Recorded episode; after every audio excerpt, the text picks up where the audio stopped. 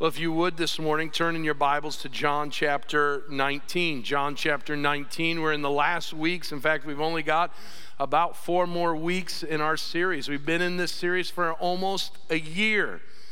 And I want to I want to simply say this and I may repeat it again. Every study within churches says that we should not spend a lot of time in long series that you lose your attention span. But I want you to know something. There's something special that happens when God's people open the Word of God. Amen and the Holy Spirit comes and He speaks to us. And I don't know about you, but this Gospel of John study has revolutionized my uh, understanding of Jesus afresh and anew. And I'm so very thankful for a church that lifts high the Word of God and longs for the Word of God to be taught verse by verse, paragraph by paragraph, word by word. And we find ourselves in John chapter 19. Jesus has been betrayed by Judas in the garden.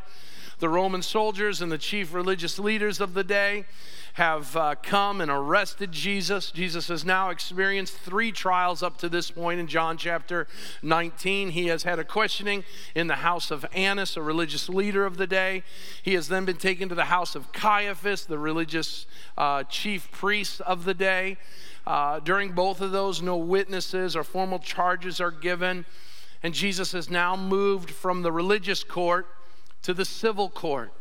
Enter Pontius Pilate, the governor, the Roman governor of all of Judea. The Jews hate Pontius Pilate. They despise him, which will be important to render and recognize here in a couple moments.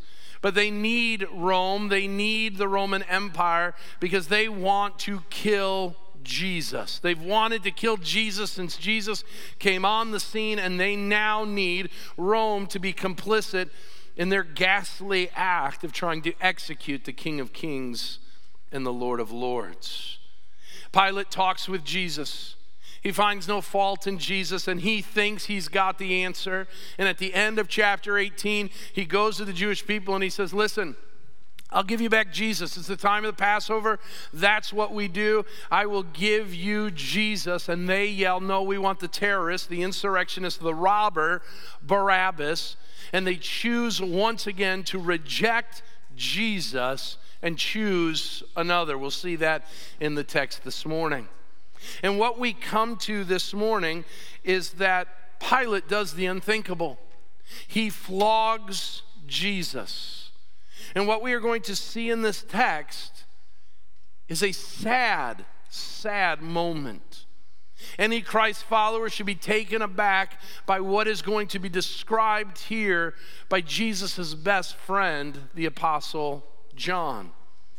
As I looked at this passage, I long wondered how, how would I address this passage? And I want you to know I, I do a lot of back and forth. You should see the sheets of paper that I have, starting going, okay, I'm going to go in this direction, and then scrapping that and going a different. And it wasn't until what happens each week is I will, from time to time throughout my week, just read the English version that's right before you of the text over and over and over again. And sometimes in the first reading of it, it's crystal clear. It did not come crystal clear to me until about Wednesday. And I started getting nervous around Wednesday, to be quite honest with you. And I sat down and I read the text again.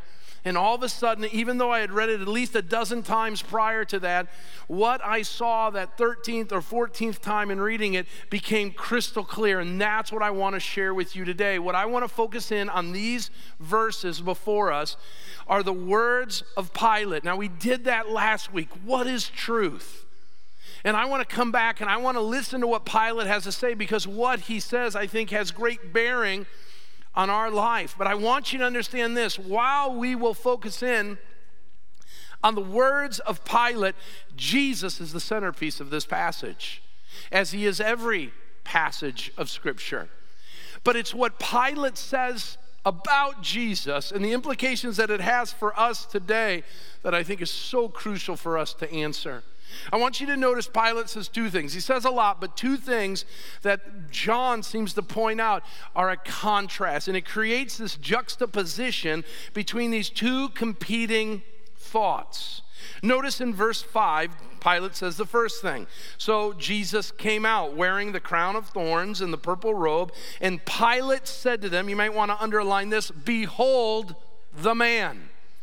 Behold the man. Now, what Pilate is doing here is he's doing what he always does, and that is when he's about to condemn a man, he presents the man. This is the due process. He presents the man and he utters the crime that this man has committed. So he would say, Here, behold Tim Badal, bad preacher, right? Okay? This is what he would present the crime that deserves the punishment. He says, Behold the man to the crowd. Listen to me very, very carefully this morning.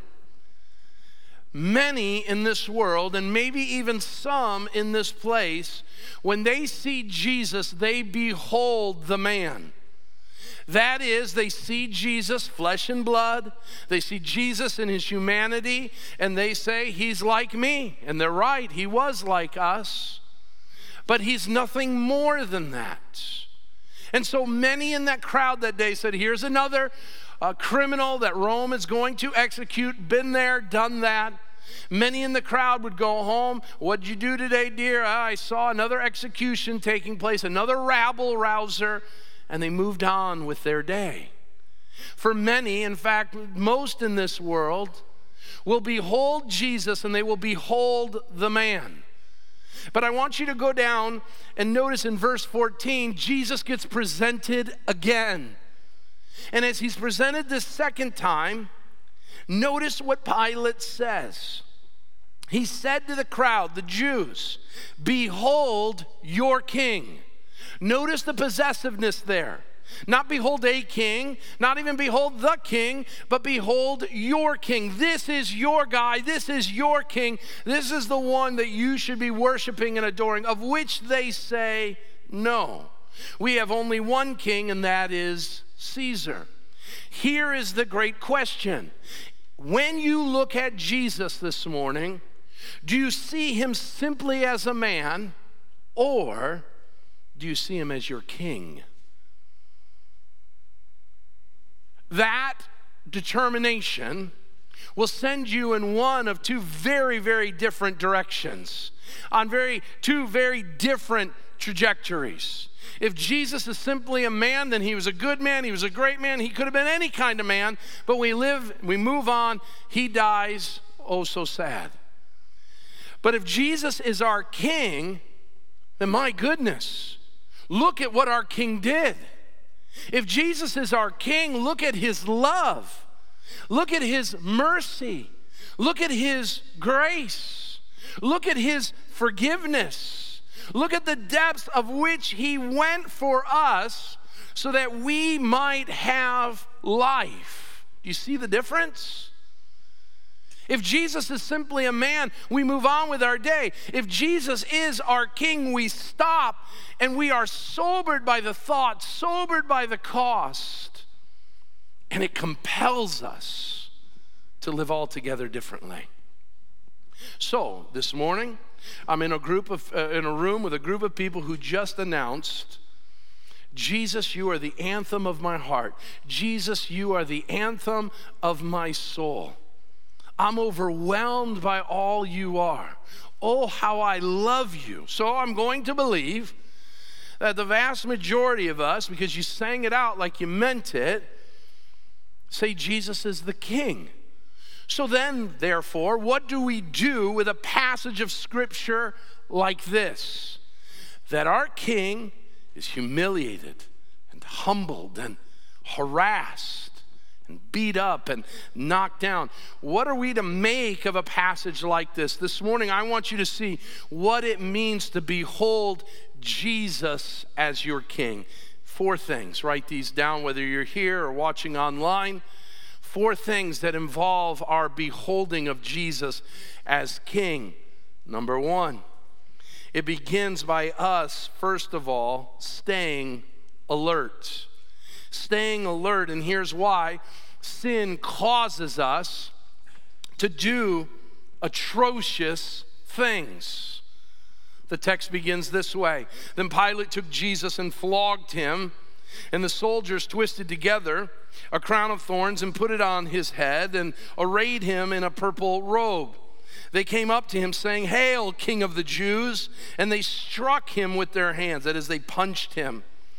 Pilate went again and said to them, See, I'm bringing him out to you, that you may know that I find no guilt in him. So Jesus came out wearing the crown of thorns and the purple robe, and Pilate said to him, Behold the man.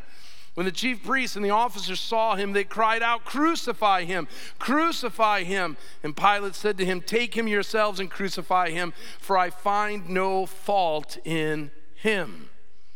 If you write in your Bibles, which I think is okay to do, you may want to put at the top of this heading the beatings and beratings of Jesus.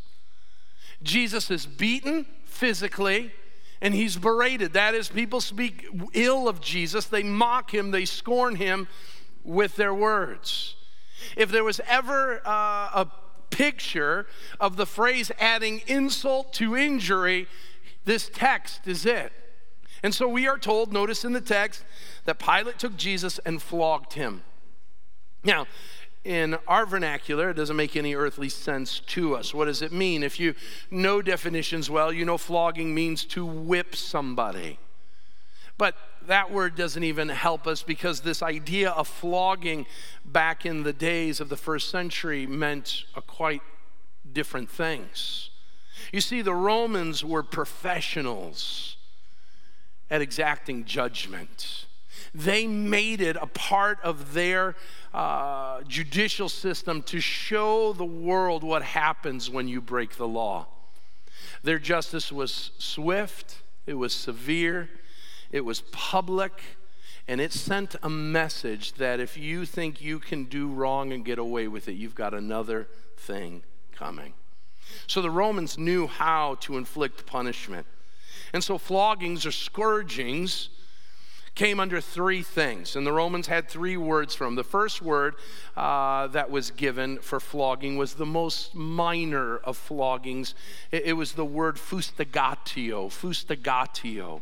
And fustigatio was given to misdemeanors and petty crimes. And what the Romans would do is they would say, listen, we don't want you to do those things again. And so we are going to teach you not to do them again by beating you up. And so they would beat probably with clubs or with a whip, and they would show you don't ever break the law again. Now, fustigatio meant they left you with bruises, okay? So let's just be honest. Bruises are not fun to get. Nobody ever, when they get hit and have a bruise coming their way, is like, man, that was a lot of fun. It's painful and it leaves a reminder that for a few short days, people see the bruise and say, What happened to you? What, what, what, who hit you? What took place? It's a reminder, a short term reminder of what transpired. Fustigatio was there to serve you, to remind you in the moment, I should probably not do that again. It left bruises. The second one was for moderate crimes, and that word was flagellatio. Flagellatio was intended to be more severe, it was to harm but not kill. And what the Romans wanted to do is they wanted you to have a long term reminder that you should never do what you did, and you're going to remind, you're going to remember it for a long time. And so fustigatio meant we're going to leave you with bruises. Now remember, bruises come and go, matter of a couple weeks, they're gone, right? None of us probably remember our bruises, right? But flagellatio, that leaves scars. Probably one of the most quintessential pictures, sad pictures in American history uh, that would spawn the abolition movement for the abolition of slavery was this picture. This is flagellatio. And this is the scars. The guy can never hide it.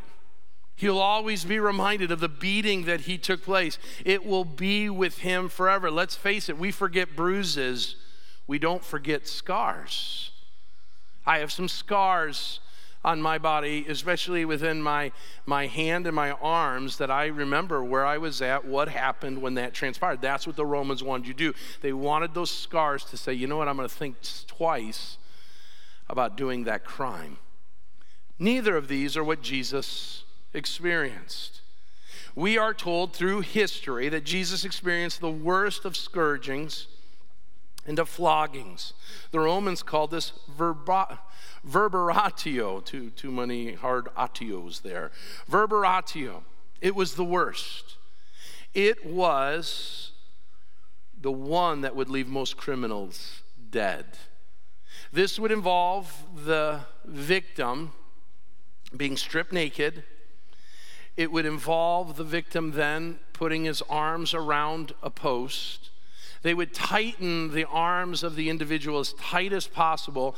And if you're wondering why, notice when I'm like this, my back isn't very taut, but as I do this, the skin on my back is taut, which would help it when it's being whipped in a negative way, by the way. Then, two individuals whose job and profession as executioners, their job, they were professionals at this, their job was to take a whip and one alternating the other would whip the individual. Now, in the Roman world, 40 lashes was for capital offenses.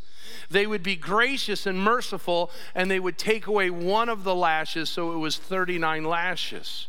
But here's the problem we get in our mind uh, Indiana Jones whip. And that's not the kind of whip that was used. Yes, it was probably made of leather.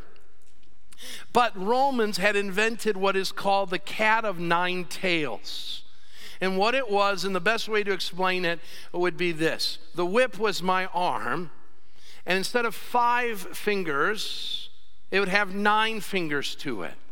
And at the end of each of the fingers, there would be attached to the end rock that would bludgeon you when you got hit with it, jagged glass and bone of animals, and anything sharp. And the reason why is as the executioner would swing the whip, the cat of nine tails would serve to embed into the skin of the victim and if that wasn't bad enough, being impaled by these things, then the executioner would swing back the whip and would tear the skin of the victim. This would bloody them. This would be done. Now, listen, 39 times. You're like, okay, it probably happened real fast. Wham, wham, wham, wham, wham, 39 times, and we're done. Uh, historians say that this would take over an hour to do. And John seems to paint that picture because notice in the middle they would do it, they would whip the individual, then rip back, they would stop, and that's when the mocking would take place. And then someone would come up and punch Jesus into the face and, and mock him. And, and think about it if this is like a 10 minute thing, they don't have time to whittle together the crown of thorns which they place on his head, which embeds into his skull, and they wouldn't have had time to go find a purple robe to put around him. This is a long flogging.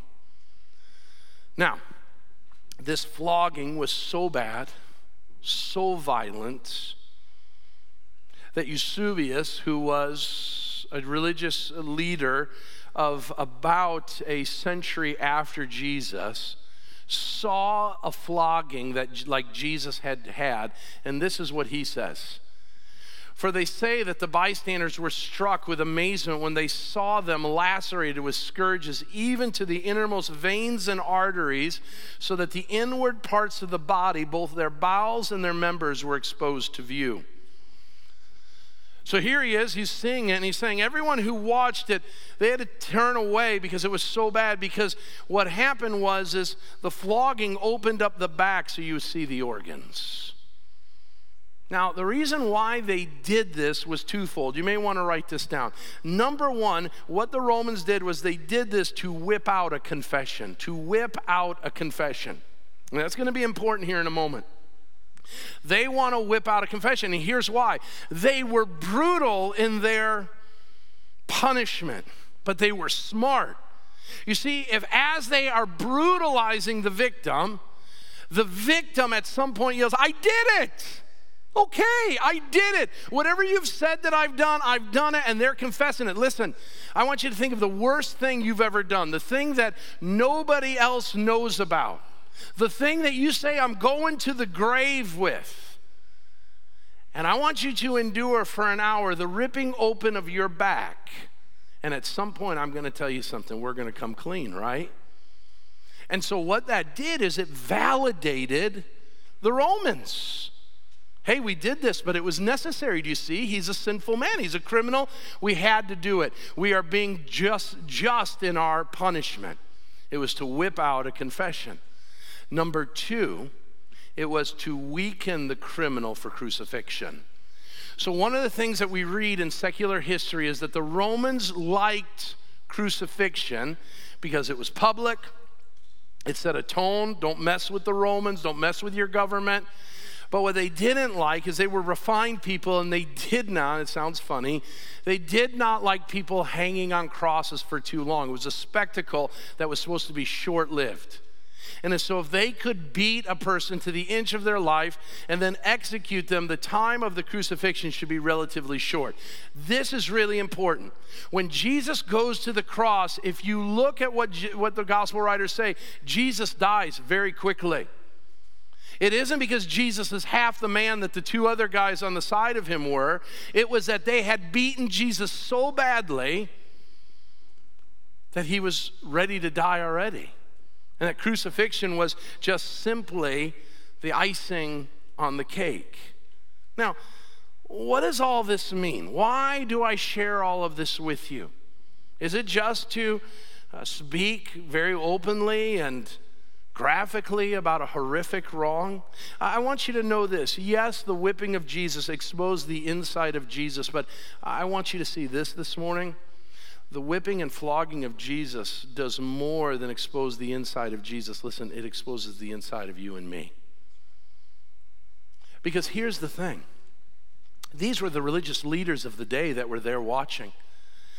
These were, this was a crowd. This wasn't just a bunch of heartless individuals. This is a group of people who said they loved God. This is a group of people who had, had followed Jesus at some time or another and saw the miracles and saw that he had fed the 5,000 and ministered to people and uh, took away demons from people and, and gave great sermons about things, all of these different things. And what do we do with this kind, benevolent man? Notice, what does Pilate say twice? I find no fault in him.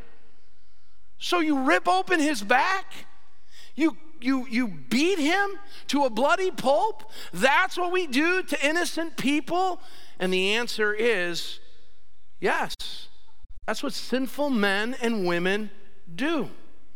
That's why Jeremiah says that the heart of sinful man is deceitfully sick. Who can understand it? I don't understand it. And the reason why is because I'm a sinner. And just like these individuals, we can look and, and say, wow, they really messed up. And yet, don't we think about the ills that we do?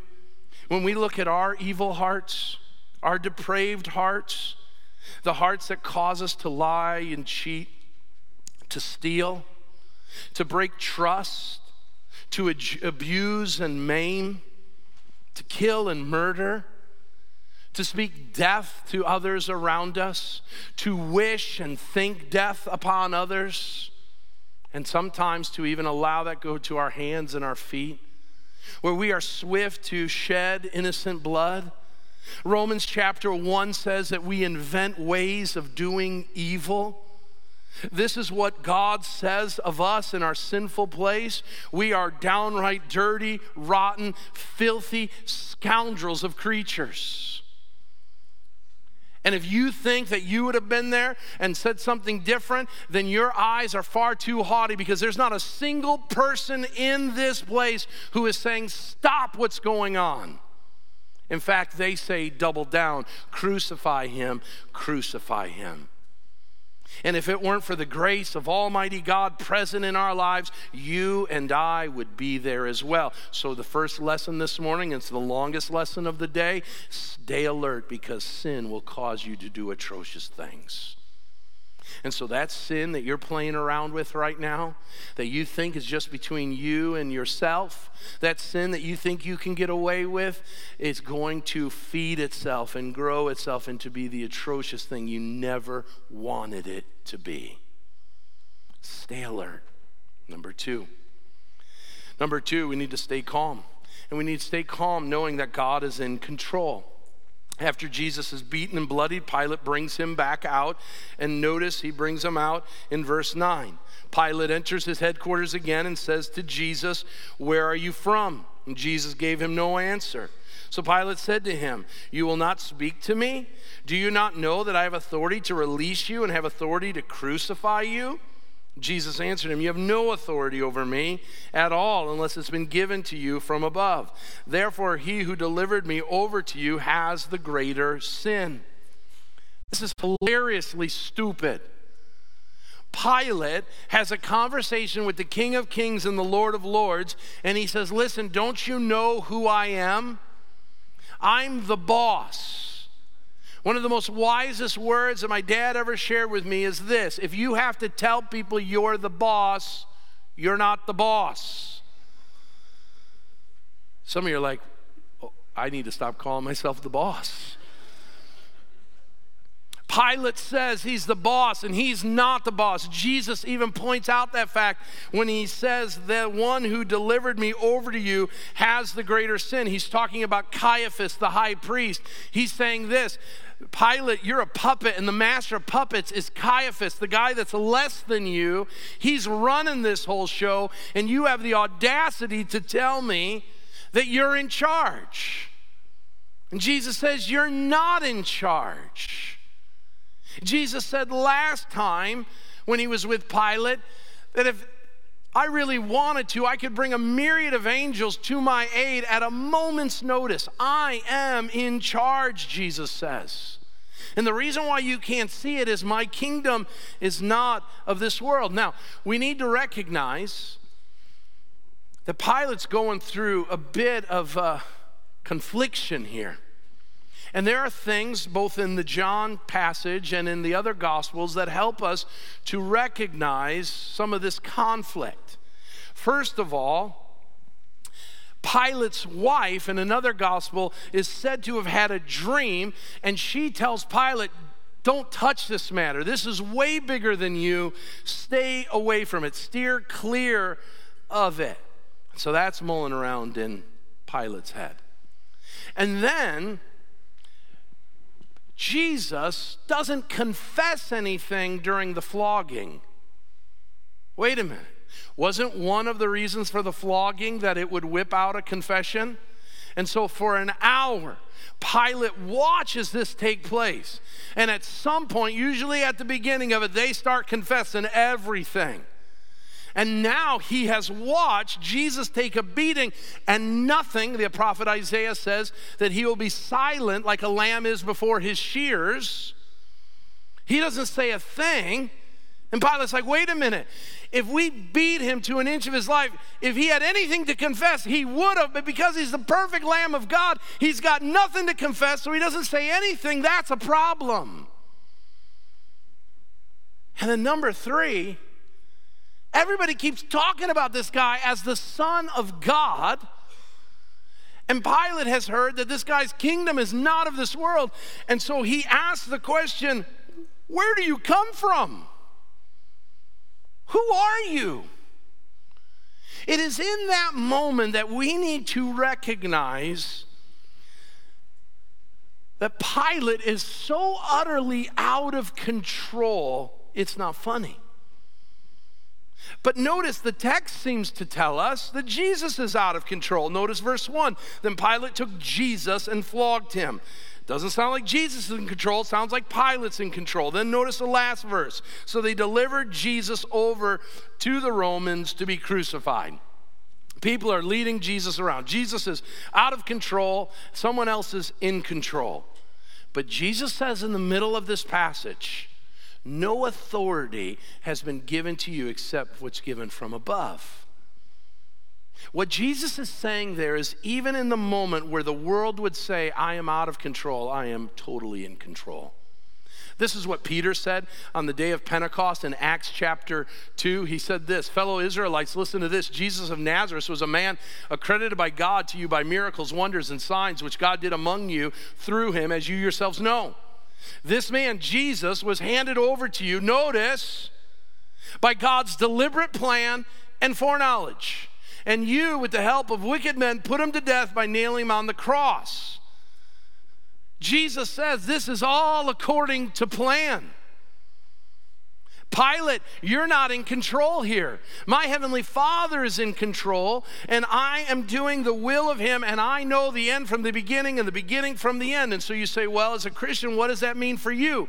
If in Jesus' darkest hour, if where it seems that Jesus was most, his world was most out of control, that God is in control, then how much more is He in control with the things that plague us today? How much more solace can we take knowing that we have a God who is always in control? And that's why it says what God what man intended for harm, God intends for good. That God works all things out for those who love him and are called according to his purposes when it seems at its worst, most chaotic, Jesus affirms this truth that some of us need to hear this morning that when it's most chaotic, God is most in control. So stay calm and stay alert. Number three, stay true. Stay true. You want to behold Jesus as your king?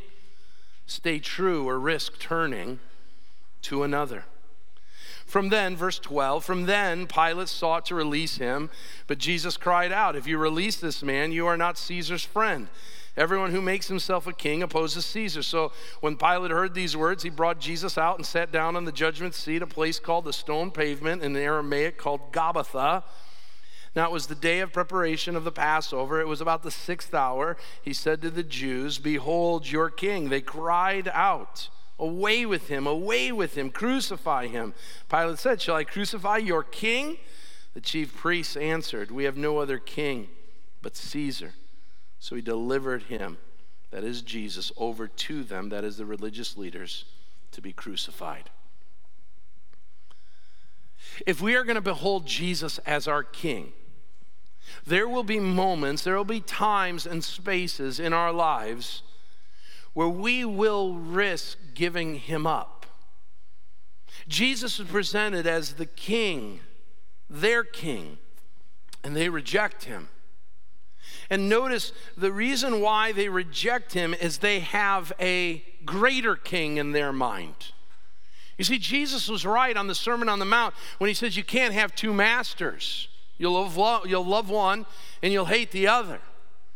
And so here, Jesus, the Messiah, the promised one, the King of the Jews, has come. He's performed signs and wonders. He's done everything that God said he was going to do. Jesus is presented, by the way, John says, the day that he's presented. It is the preparation of the Passover. What happens on the day of the preparation of the Passover? That's where Israelite families would select their lamb have it crucified on the next day, the day of Passover, where they would celebrate Passover that Saturday. The day that Jesus, I'm sorry, the day that Jewish families are picking their lamb to be sacrificed as an offering to God is the day they rejected Jesus as the Lamb of God that takes away the sins of the world. And they say, We don't want him. Listen to this. The chief priests say, and this is really important. The chief priests say, He's not our king. You would have thought that they would say, We have no king. But I want you to know this truth you always have a king, you always have a master. And notice they know that and they say, Listen, we have no other king except Caesar. By the way, 30 years from this moment, that Caesar, their king, is going to come in and mercilessly kill 1.5 million Israelis in the captivity and destruction of Jerusalem. So they got their king. Not very benevolent, not very kind, but they have their king. And some of us, listen to me, this is so important. Some of us are rejecting Jesus to serve another king. And that king is another person, that king is a possession, that, key, that king is a position of prestige or power.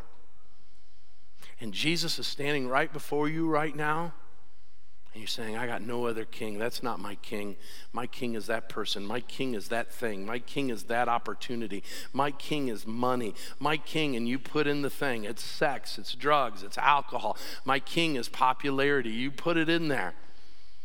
That's who I serve. That's who I worship.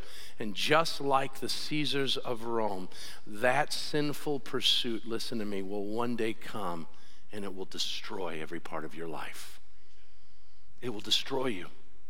That king that you've given allegiance to, that king that you have given space to, that king that you've given time and energy to, that king you gave oxygen to, that king one day, like the kings of Rome, will come into your Jerusalem and destroy it where one rock will not be set on top of another. And some have experienced the king of sinful decisions come and wreak havoc in your life. So, what does John say? Jesus is right before you. Choose Jesus as King, choose Jesus as Lord. And to do that, we have to stay alert. To do that, we have to stay calm. To do that, we have to stay true. But then the people will say, Why would you stay true and stay calm when your Jesus is being beaten up and bloodied? And here's the answer it's the shortest point I will ever preach in this pulpit because Christians stay tuned because Jesus triumphs in the end. And that's why we believe it. And that's why we affirm it. And that's why we pray to this king and we sing praises to this king and we order our life around this king. And that's why we choose no other king to go before us because Jesus, the one who went and did all of this for us that we might live, who went to the cross and died a sinner's death for you and me, will one day rise and he will be uh, placed in the heavenly realms at the right hand of the Father. And on that Easter Sunday, just a matter of three days from this moment, Jesus will be lifted high. And I'm telling you, one day, one day, every man, woman, and child, that the name of Jesus, King Jesus, will bow the knee and will confess with their tongue that Jesus is Lord.